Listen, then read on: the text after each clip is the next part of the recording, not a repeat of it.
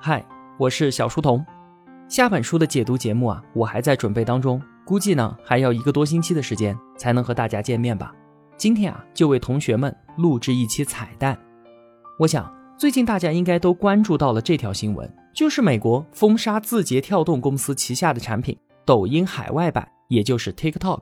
怎么回事呢？上个月初，特朗普签署了一份行政令。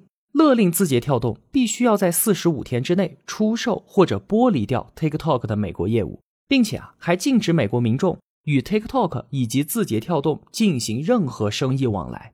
后来呢，这个四十五天的期限改成了九十天。八月二十四号，TikTok 就起诉特朗普政府，说他颁发的行政令是违宪的。这件事情一出啊，我们当然是非常的气愤了，因为特朗普政府一再的动用行政手段，以国家安全为理由。对我们中国企业进行打击，那他这样做是为了即将到来的美国总统大选吗？后续又会怎么样呢？背后还有没有什么更加深层次的考量呢？今天啊，我们就来聊一聊这个话题。我想和同学们分享的是徐奇玉老师在他的付费专栏《全球智库报告解读》当中对于这一事件的深度分析。徐奇玉他是清华大学国家战略研究院的资深研究员。国防大学战略研究所所长，长期以来一直从事着国际问题的研究。他的这个付费专栏啊，我觉得是价值浓度非常高的，解读全球的智库报告。智库作为职业的智囊和咨询机构，主要就是服务于各国的政府和国际组织。那这样机构所出具的报告，当然要比我们平时接触到的媒体内容更具实用性和前瞻性。它本质上啊，就是一种给精英圈层的消费内容。通过它，可以让我们了解到那些政治家和精英们到底是怎么想的，以及他们下一步会如何使用手中的权力。那关于美国封杀 TikTok 事件，我们就来一起听听看徐奇玉老师他是怎么说的。首先，外界对于这件事情的总体反应是怎么样的呢？特朗普宣布封杀 TikTok，这确实搅动了他们美国国内的情绪，他的民调支持率啊一下子就上来了。但是各大智库，也就是精英们的态度，总体上是不认可的，基本都认为啊，特朗普政府是出了一个昏招。为什么这么说呢？主要有两个原因。首先就是他开了一个特别坏的先例，美国政府在缺乏证据的情况之下，用行政禁令封杀一家外国企业。那你美国可以这么干，别的国家怎么就不能这么干呢？你们美国的海外公司也不少吧，玩不死你。所以这就是一个非常糟糕的先例。第二呢，就是他动摇了其他国家在美国投资的信心，因为美国政府亲手破坏掉了市场规则。有的智库报告就说啊，这次美国政府的做法和以往不一样，这次是类似于犯罪组织的敲诈勒索。你听听看，这话说的已经是非常的重了。而且对于这件事情，美国两党竟然没有一个站出来反对的，连民主党对于这件事情也保持沉默。这说明什么？说明在美国，外资公司的私有财产权现在受到了威胁。外国公司真的要小心了，在美国投资和做生意的风险正在变得越来越大。另外，还有两点信息我们需要注意到，一个呢，就是对于字节跳动的审查，实际上是从去年，也就是二零一九年就开始了。谁来审查呢？美国外国投资委员会，这是美国政府内部的一个跨部门机构，专门审查外资的。字节跳动在美国的 TikTok 业务是通过2017年收购了一款短视频社交 APP 来实现落地的，所以在这个委员会的审查范围之内。但是啊，被收购的这家公司同样也是中国公司，美国审查的唯一理由就是它在美国运营。但是2017年收购的时候他们没有来查，两年之后，也就是2019年才开始查的。第二点。字节跳动并不是第一家因为数据原因被美国强制执行的中国企业，去年已经有两家中国公司被强制剥离在美国的业务了。所以，我们看到啊，这次字节跳动事件可不是特朗普一时兴起搞的，而是已经酝酿了一段时间了。那美国政府为什么要打压字节跳动呢？这也是我们要讨论的第二个问题。这次事件的爆发呀，对于大多数人来说都是非常突然的，大家也在找一个合理的解释。那除了特朗普要拼选举以外，主要的解释还有两个，一个是说确实威胁到了美国的国家安全，另一个呢是说字节跳动的算法特别的厉害，它的扩张威胁到了美国公司的优势地位，所以就要狙击它。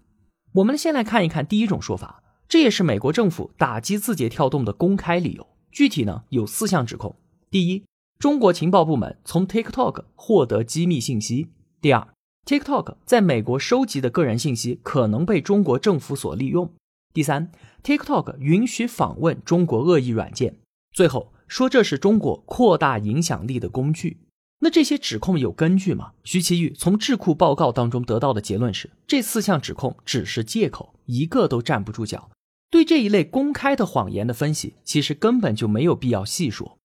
那再看第二种说法，说字节跳动的技术太厉害了，这威胁到了美国公司的优势地位。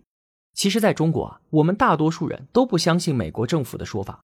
之前是华为，现在呢又是字节跳动，明显是美国打压中国的一系列动作。但究竟？为什么这次是字节跳动呢？华为的情况我们都清楚，它的市场规模和硬件技术确实已经让美国人紧张了，担心挑战美国在五 G 的领导地位。那字节跳动也是一样的情况吗？通过数据啊，我们看到，在美国用的最多的社交平台是 Facebook 和 YouTube，百分之七十的成年人都在用这两个程序。比方说 Facebook，它在零九年的用户数量就达到了一点九亿，超过了美国人口的一半。TikTok 呢，在美国有多少用户？日活八千万，你看还是有不小的差距的。字节跳动这两年啊，在美国发展的确实挺快，但还没有那么夸张，它还没有到威胁到美国公司优势地位的程度。所以呢，第二种说法也是不成立的。那美国政府为什么这次要选择字节跳动作为靶子呢？要找到答案，我们需要把视野放得更大一些。有一篇智库报告。它的题目叫做“中美 A P P 竞争下一个十亿用户”。这篇报告就说啊，中美技术竞争真正的竞争场还不在这两个国家，而是在世界的其他地方，特别是在那几十个发展中国家。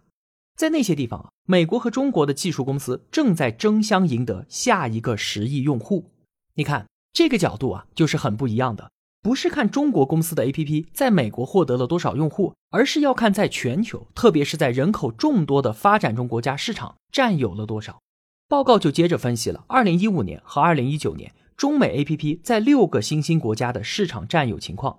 这六个国家是印度、巴西、印尼、埃及、尼日利亚，还有墨西哥，都是人口大国，潜在用户数量巨大。他发现啊。这六个国家当中，除了墨西哥之外，中国 APP 的用户比例在四年时间里居然增长了二到三倍。我们占有的份额都在快速的追赶着美国。中美相比，我们还有一个优势，就是美国的市场份额高度依赖一家公司，就是 Facebook。而中国呢，是几大企业在同时发力，后续冲劲可能会更大。所以报告的结论就是，目前美国公司在大多数的新兴市场。持续保持实质性的优势领先，但是长期来看呢，这种优势啊已经没有保证了。那中国和美国的 APP，人们更愿意下载使用哪一个？影响有那么大吗？一个印尼的孩子选择在中国的 TikTok 还是在美国的照片墙上录制自己的舞蹈，这看起来就是一个微不足道的问题啊。但是用谁的 APP，这实际上构成了中国和美国技术软实力和影响力的关键支柱。为什么呢？因为这些 A P P 体现的不仅仅是技术，它的设计理念、运营模式都包含着文化和价值观。所以啊，虽然它并不像五 G 技术的比拼那么硬碰硬，但也会对于中美地缘政治竞争和未来的全球技术格局产生重大的影响。这段话实际给了一个我们认识现代技术竞争的新维度。我们一般觉得技术竞争就是硬碰硬的，谁先进谁就赢。但是这篇报告给出了一个新概念，就是技术软实力。从这个角度来看啊，情况就不一样了。不是说谁的技术更先进，谁就一定赢，而是谁的技术设计更符合别人的文化习惯，让别人更愿意使用，才是赢家。这也是刚才所说的，A P P 里包含了文化价值观和其他的东西。所以，中美技术竞争实际上还包括这样一个更加宽泛的维度。所以呢，这就给出了一种新的解释。美国政府打压字节跳动，是因为这种技术软实力的竞争。那除此之外呢？美国背后还有没有进一步的考虑呢？当然有，而且是更加关键的，那就是大数据的竞争。有一份题目叫做《为什么 TikTok 很重要的智库报告》，全文以一个疑问句开头，说为什么特朗普政府向我们青少年最喜爱的新应用程序 TikTok 宣战呢？接下来的回答很简短，也很明确。问题并不在于 TikTok 的用户会泄露美国的机密信息，而是现在的 APP 正在收集大量的数据，像是位置、搜索和浏览记录等等等等。马云曾经就说过啊，在未来，数据是最珍贵的资源。这篇报告也强调了同样的意思，就是说数据已经成为世界新的关键性的战略物资。谁控制对于大量数据的访问，谁能就在二十一世纪获得有力的权力杠杆。报告的最后一句是这样说的：“TikTok 之战仅仅是为即将到来的一场战争拉开了序幕，它争夺的是未来重大的战略资源——你的数据。”那讲到这里啊。美国更深一层的动机就出来了，那就是为了大数据的争夺。这样一场大数据竞争有没有一个具体的抓手呢？有的，人工智能。数据竞争啊，直接影响中美两国的人工智能竞争。我们知道，人工智能被认为是下一步国际竞争的制高点。谁掌握了这个制高点，谁就能够在技术、经济还有军事上面形成巨大的优势。而人工智能和我们的人脑很像，它的发展啊，就需要学习和训练。用什么训练呢？就是用大量的数据，给它的数据量越大，质量越高，那么人工智能的发展速度也就越快。所以这个逻辑说到这儿就非常的清楚了。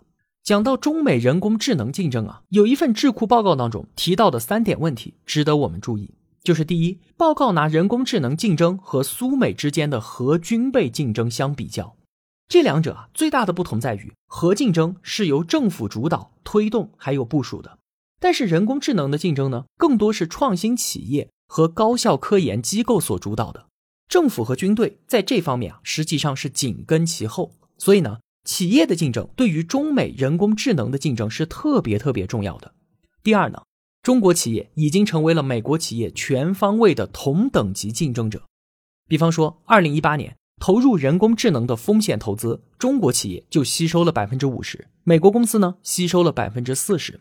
在全球前十的人工智能创业企业当中，中美各占一半。第三点，我们在人工智能发展方面啊，具有先天的优势。什么优势？就是我们的人口规模。我们拥有十四亿的人口啊，这就创造出了一个无与伦比的数据库。这对于人工智能的发展实在是太重要了。就拿金融领域来说，我们中国的移动支付是美国的几十倍，二零一八年就达到了十九万亿美元。而美国呢，还没有达到一万亿，光是用微信支付的中国人啊，就有九亿，而使用苹果支付的美国用户呢，只有两千两百万。所以，中国在数据资源方面的地位，就像是石油领域的沙特阿拉伯。另外啊，还有一点也特别重要，那就是中国的传统文化对于个人的隐私，并没有像美国和欧洲那样看重，因此搜集数据信息更加的容易，像是人脸识别。在这方面啊，全球技术领先的初创公司是一家中国企业，叫做商汤科技。而在美国的社会文化当中，人脸识别这种人工智能应用基本上就没有办法开展。所以这篇报告的结论就是，如果目前的趋势不改变，那么美国在人工智能领域还有五年的微弱优势，之后将被我们中国所超越。你看，如果我们把人工智能竞争这个视角加上，那么中美大数据竞争马上就变得立体了。那再加上前面所说的中美技术软实力的竞争，实际上中美围绕数据资源争夺这一块大的图景就可以拼出来了。那在这一块大图景之中，字节跳动这样一个以超量数据为核心业务的巨无霸企业，美国打击它并不让人感到意外。如果我们再联系之前对于华为的围剿和之后蓬佩奥提出的所谓净网行动，就会看得更清楚。美国政府。这一波看起来很疯狂、很不靠谱的操作，实际上啊，脉络还是非常清晰的。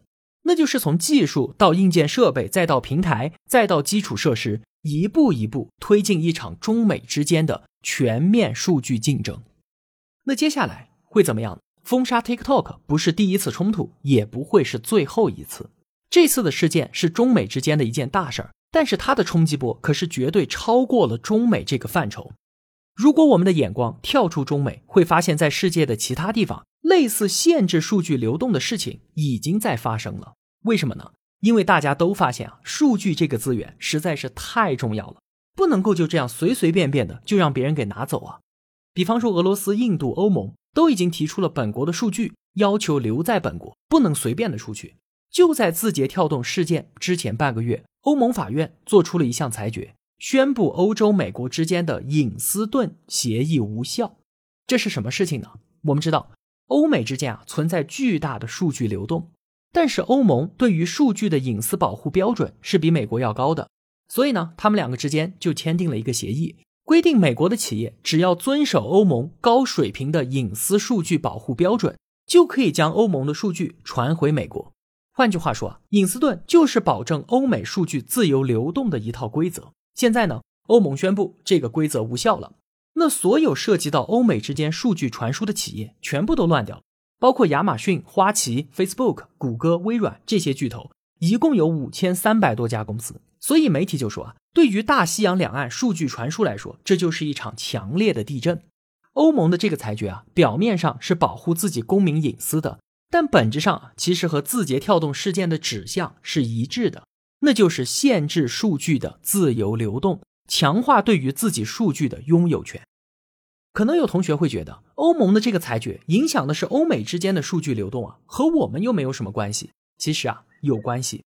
欧洲一家大智库事后马上就发布了一篇报告，说这个裁决产生的连锁效应远远超出了欧美的范围，可以肯定。任何欧洲个人数据都没有办法流向中国或者是俄罗斯，而且欧盟的这个做法具有示范效应。很多国家，像是巴西、日本、南非等等的这些经济规模较大的国家，都已经开始纷纷效仿欧盟的这种隐私保护标准。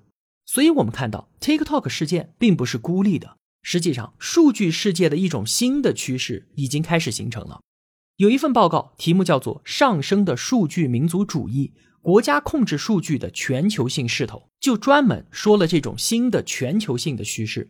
报告里面就说啊，美国原先一直推动要实现一个数据能够自由流动的开放的互联网世界，口号就是一个互联网，一个全球共同体。而到现在，阻力已经越来越大了。俄罗斯、印度、欧盟都开始限制数据的流动，而更重要的是，美国自己也越来越偏离原先的方向了。比方说，美国参议员就提出《国家安全与个人数据保护法案》，要求俄罗斯和中国公司所有关于美国人的数据都必须存储在美国，禁止外流。再比方说，二零一九年，美国国会修改立法，要求政府对涉及个人数据的外资进行安全审查，并且阻止外资进入这一领域。那去年对于字节跳动的审查，美国法律的依据就是源自这里的。TikTok 事件当然是最近也是表现最极端的一个例子，所以啊，这篇报告就说，在全球都将出现一种倾向，原来那种自由的、开放的和全球互联的互联网愿景正在消退，取而代之的呢是要求数据在本地存储、建立虚拟的边界，形成几个封闭的互联网世界。所以，我们看到 TikTok 事件就是在这样的大趋势之下发生的，同时它也会进一步强化这种趋势。结果就是，我们原先所预期的数据自由流动的世界，正在离我们越来越远。在最后啊，徐奇宇说：“我想起当年读过的一本书，叫做《世界是平的》，作者是美国的弗里德曼。他的核心意思就是，由于数据和资本的全球自由流动，使得各国的边界变得模糊，世界慢慢变平。世界是平的这个概念，在二十一世纪初的时候啊，实在是太火了。”当时他确实描绘了一种大趋势，我们的很多企业冲向海外，其实就是在顺应着这一趋势。但是呢，字节跳动事件实际上是给我们每个人都提出了一个问题，就是原来的这种趋势还会不会持续呢？世界真的会是平的吗？在此之前，世界是平的这个前景和相对稳定的中美关系共同构成了一个时代。对于我们中国和中国企业来说，那曾经是一个发展的舒适区。而现在呢，这个时代已经结束了，那个舒适区已经再也回不去了。我想，这种巨变会是一种最大的倒逼力量，逼着我们成为一个新的升级版的自己。中国和中国企业发展和赶超的最大机遇，也许就在这里。最后引用一位老先生的话作为结束：除了胜利，我们已经无路可走。好了。这就是我要为您分享的徐奇玉老师对于 TikTok 事件的深度解析。我是小书童，我在小书童频道与您不见不散。